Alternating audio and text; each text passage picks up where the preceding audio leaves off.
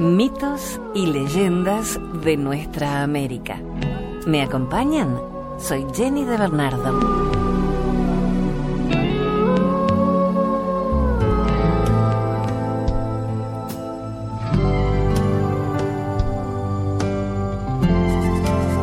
Los dos lobos. Un anciano cherokee estaba hablándole a sus nietos sobre la vida. Les dijo, hay una batalla teniendo lugar en mi interior. Es una pelea terrible entre dos lobos. Un lobo representa el miedo, el odio, la ira, la envidia, la avaricia, la arrogancia, el resentimiento, la culpa, la autocompasión, la inferioridad, la mentira y el ego. El otro lobo es la alegría, la paz, el amor, la bondad, la esperanza, la serenidad, la compasión, la generosidad, la amabilidad, la amistad, la humildad y la verdad. Miró a los niños y les dijo, esa misma lucha está teniendo lugar en vuestro interior y en el interior de cualquier persona que viva. Los niños se quedaron un rato pensativos y al fin uno de los nietos preguntó a su abuelo, ¿y cuál de los dos lobos ganará? Y el anciano Cherokee respondió, ganará el lobo al que más alimentes.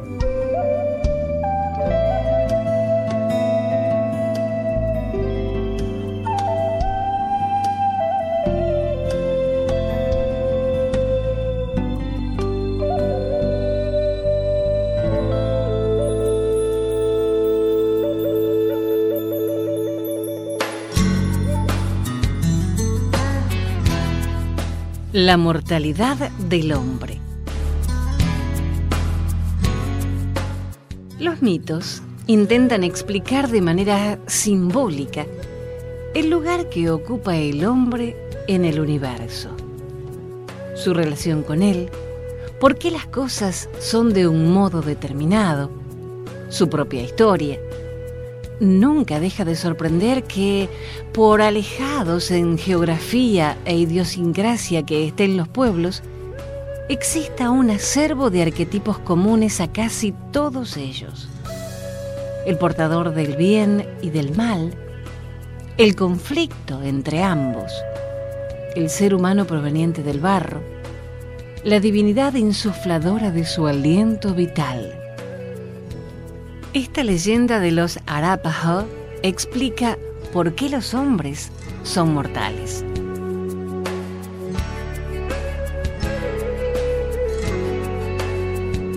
Cuando la nada lo era todo y ninguna cosa existía, en la inmensidad del espacio vivían el gran abuelo y su hijo Nehankan el gran abuelo se aplicaba sin descanso, siglo tras siglo, a extraer las aguas turbias del universo, ponerlas a secar al sol y moldear luego todo lo necesario para ir poblando el vacío. En su ardua labor, no solo no recibía ayuda de su hijo que nunca estaba donde se le necesitaba, sino que le estorbaba con sus juegos necios. Un día, trasteando Nihankan con la pipa sagrada de su padre, se le escapó de las manos y cayó en las profundidades de las aguas turbias. La pipa, afligida, lloró noche y día, elevando angustiosas plegarias al gran abuelo para que no la dejase abandonada en la soledad de aquel lugar oscuro y desconsolado. El corazón del Creador se apiadó y así, para que tuviese compañía, con el lodo que le fue trayendo la gran tortuga del fondo de las aguas, empezó a formar todas las cosas que hay sobre la tierra. Montañas, ríos, valles, praderas, plantas y animales. Cuando hubo terminado, contempló complacido su obra, pero pensó que aún no estaba completa. Así pues, decidió crear seres que brindaran mejor compañía a la pipa. Y con un trozo de arcilla que cosió con su mismo aliento, formó al hombre y a la mujer india. Satisfecho ante lo que sus ojos veían, les dijo, Os he dado animales para que uséis su carne como alimento, su piel para vestiros y sus huesos para hacer herramientas árboles para que os ofrezcan sombra y frutos, y plantas que os darán medicinas. También al sol para calentaros, y la luna para iluminar vuestras noches. A cambio, adoraréis y tendréis como consejera a la sagrada pipa, y engendraréis muchos hijos con los que poblaréis la faz de la tierra. Y entonces ordenó al Milano que los bajara a las praderas. Nihankán preguntó ansioso al gran abuelo si los humanos serían inmortales como ellos dos y la misma pipa sagrada. Y la respuesta afirmativa que recibió le causó un profundo disgusto. No veía legítimo que aquellos seres, al fin simples trozos de arcilla, pudiesen ser equiparados a él. Y obsesionado con aquello, reconcomido por la rabia y la envidia, no cesaba de insistir a su padre para que cambiase aquella decisión. Cansado este de tanta porfía, ideó una estratagema. Le propuso a su hijo arrojar a las aguas el primer objeto que encontrasen. Si flotaba, los hombres vivirían eternamente. Si se hundía, serían mortales. Y en cuanto Nihankam desapareció de su vista, derramó por las riberas de las aguas trocitos de chopo como si fueran guijarros de río, sin saber que estaba siendo observado por el envidioso joven oculto entre unos matorrales. En cuanto el gran abuelo se marchó, Nihankam sustituyó los trocitos de chopo por auténticos guijarros y se fue a su tienda a esperar la llamada de su padre. Llegado el momento de la prueba, él mismo se encargó de arrojar una de aquellas piedrecitas a las aguas y lógicamente se hundió ante la infinita tristeza del gran abuelo. El día que murió el primer ser humano, los sacerdotes recurrieron a la pipa sagrada y al sol, pero ambos respondieron que la palabra del Padre era irrevocable y que la humanidad sería para siempre mortal. Sin embargo, el Creador prometió al sol que prolongaría cuanto pudiese la vida de los humanos y que cuando llegase la hora los estaría esperando a la entrada de las praderas eternas. Por eso, los Arapaho bailan la danza de la sagrada pipa para agradecer al astro rey sus beneficios y pedirle que recuerden al gran abuelo su promesa.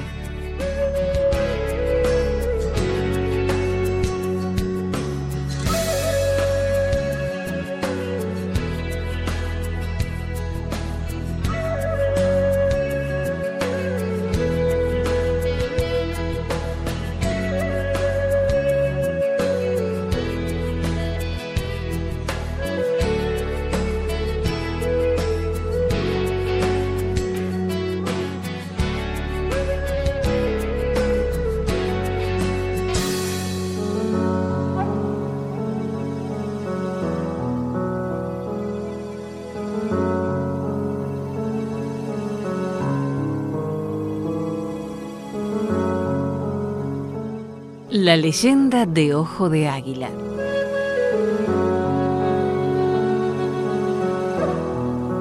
En los comienzos, Ojo de Águila tenía el fuego en tierras lejanas del sur, más allá de los márgenes del gran curso de agua.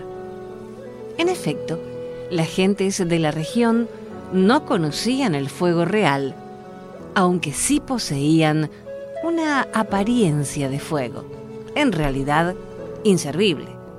No servía para calentar, ni para guisar los alimentos, por lo que se mantenían a base de verduras y pescados crudos. Al oeste sí existía el fuego, pero tampoco servía para cocinar. En el norte y en el este vivían muchas personas, pero carecían asimismo de un fuego eficaz.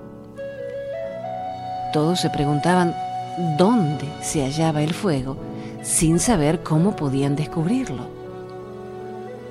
Una noche, todos los habitantes de la comunidad, mujeres y niños incluidos, fueron en busca del fuego cubriendo un amplísimo territorio.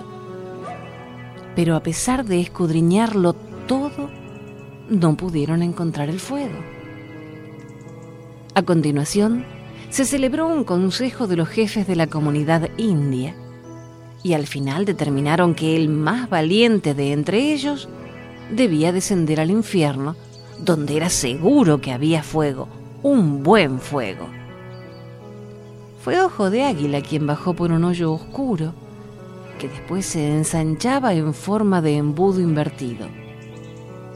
Cuando llegó al infierno, donde vio centenares de espíritus malignos que atizaban el fuego que llameaba por doquier, Ojo de Águila se puso al acecho aguardando su oportunidad.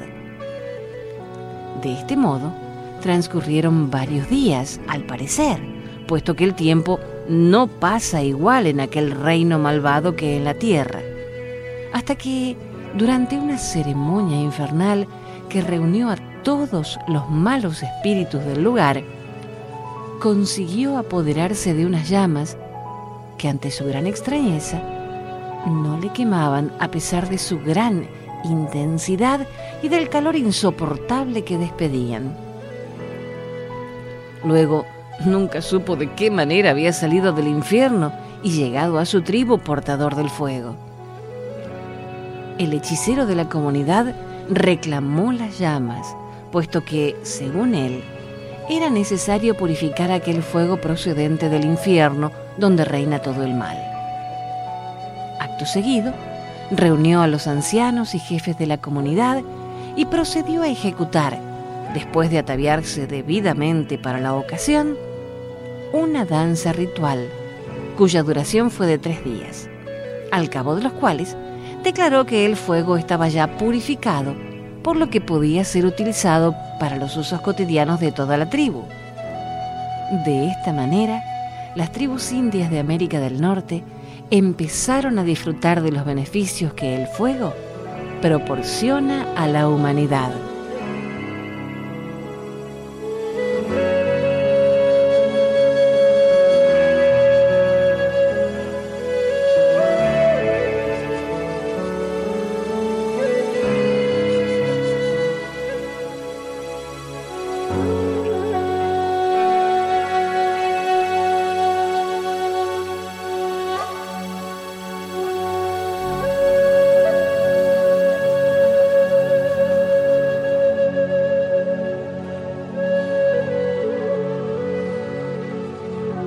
Plegaria indígena.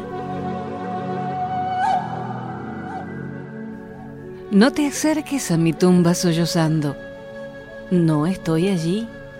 No duermo ahí. Soy como mil vientos soplando. Soy como un diamante en la nieve brillando. Soy la luz del sol sobre el grano dorado. Soy la lluvia gentil del otoño esperado cuando despiertas en la tranquila mañana, soy la bandada de pájaros que trina. Soy también las estrellas que titilan mientras cae la noche en tu ventana. Por eso, no te acerques a mi tumba sollozando. No estoy allí. Yo no morí.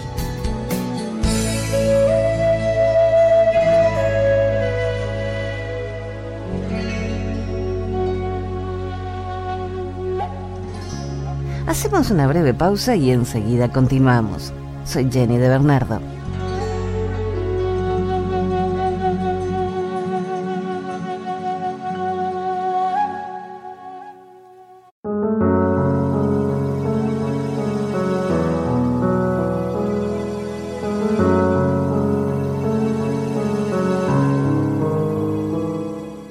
Continuamos compartiendo mitos y leyendas de nuestra América. Soy Jenny de Bernardo. Nos acompaña en la música el grupo ecuatoriano Causac.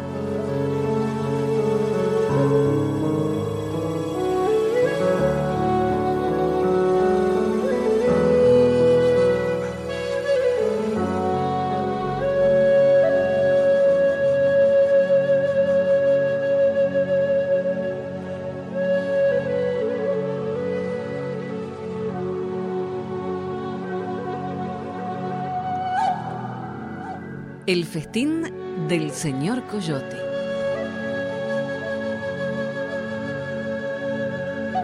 Esta historia es sobre Coyote. Pobre Coyote, siempre lo maltratan, pero él piensa que es tan listo que puede hacer cualquier cosa.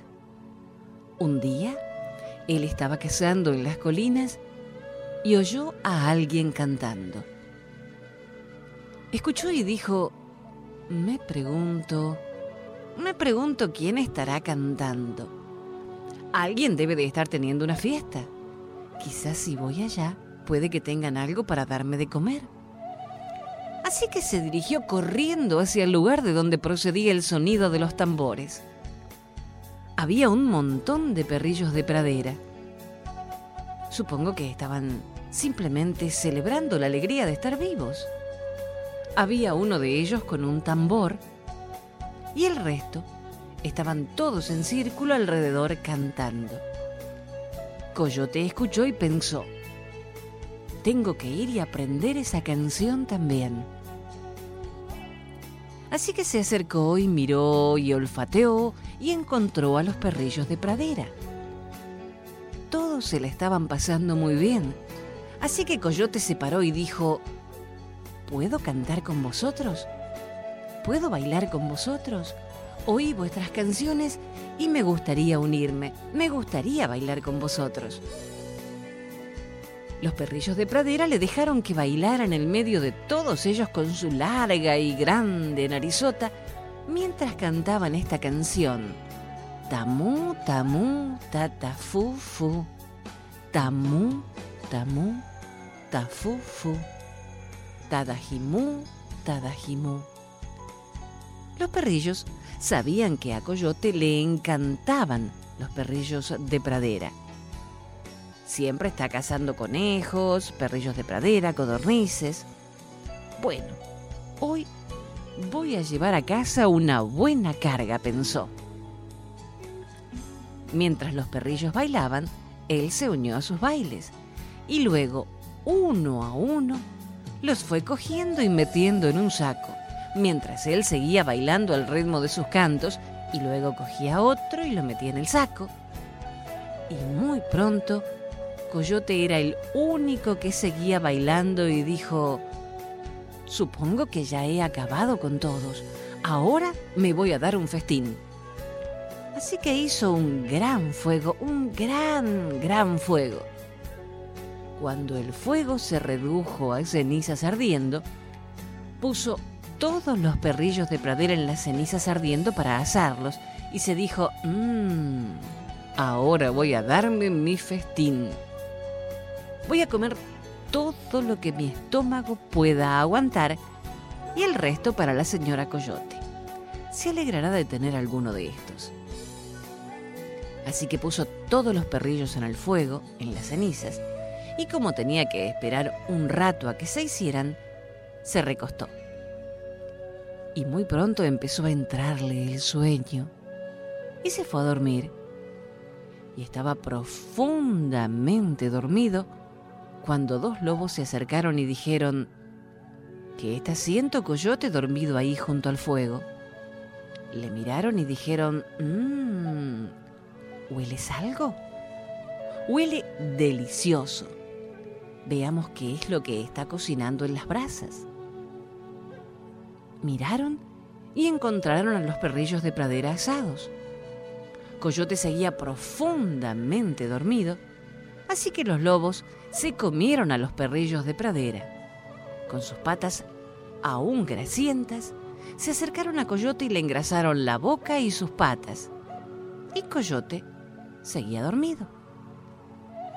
Cuando los dos lobos terminaron el festín de Coyote, se fueron, pero se escondieron para ver qué iba a hacer Coyote cuando despertara. Después de un rato, Coyote se levantó, se estiró y dijo, mm, a ver qué tengo aquí para comer. Creo que ya están hechos, puedo olerlos. Así que se fue hacia el fuego y sacó una pequeña pata y dijo, sí, ya están hechos. Y sacó otra pata y todo lo que encontró fueron patas pegadas a las brasas. Los dos lobos escondidos le miraban y Coyote dijo, Alguien ha comido mis perrillos de pradera, pero encontraré quién. Entonces, los lobos se acercaron a Coyote y uno de ellos le preguntó, ¿Qué hace, señor Coyote? Y Coyote le contestó, Hacé algunos perrillos de pradera y pensé que me iba a dar un buen festín, pero alguien me los ha comido.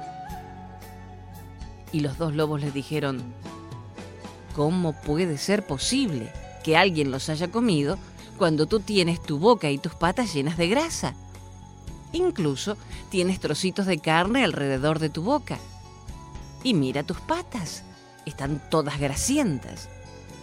Seguro que tú te los has comido y luego te quedaste dormido.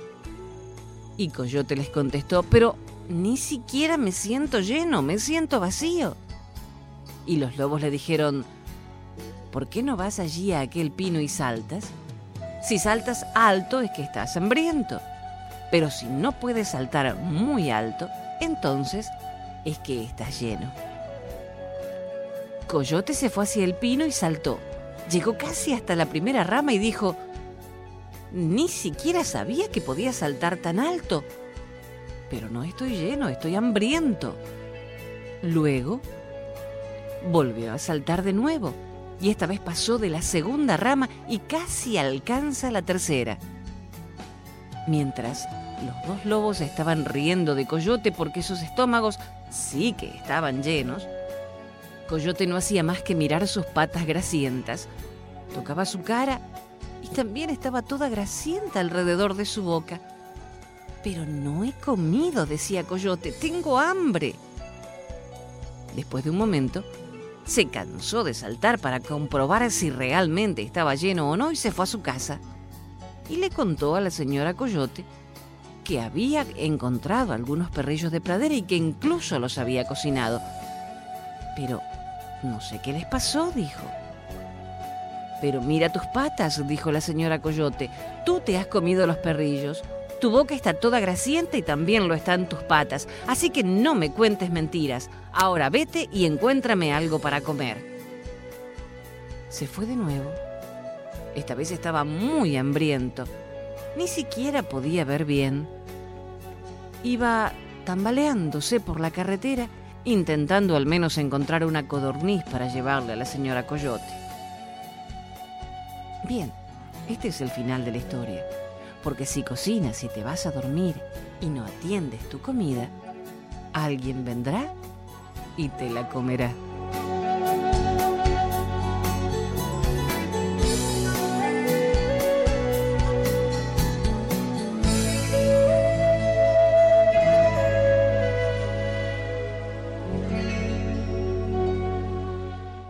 Escrita por Esther Martínez, extraída de Cuentacuentos de Ocán de San Juan Pueblo.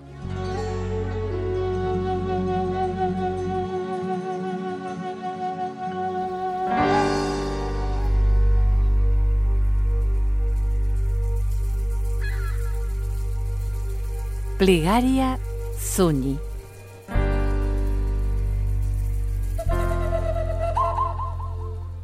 Enviado mis plegarias, que nuestros hijos, ambos que han levantado sus amparos en el canto del desierto, puedan sus caminos recorrer sin peligro, puedan los bosques y los matorrales extender sus ramas llenas de agua para escudar sus corazones puedan sus caminos recorrer sin peligro, puedan sus caminos todos ser llenos, que no puedan en parte llegarles alguna dificultad cuando hayan recorrido solo un poco de camino. Puedan todos los muchachos chicos y las niñas pequeñas y aquellos cuyos caminos están delante, puedan ellos tener corazones poderosos, espíritus fuertes, sobre caminos que conducen al lado del amanecer, que podáis llegar a viejos, que vuestros caminos sean llenos, que sean benditos con vida, donde el camino de la vida de vuestro Padre Sol sale, puedan salir vuestros caminos, que vuestros caminos sean cumplidos.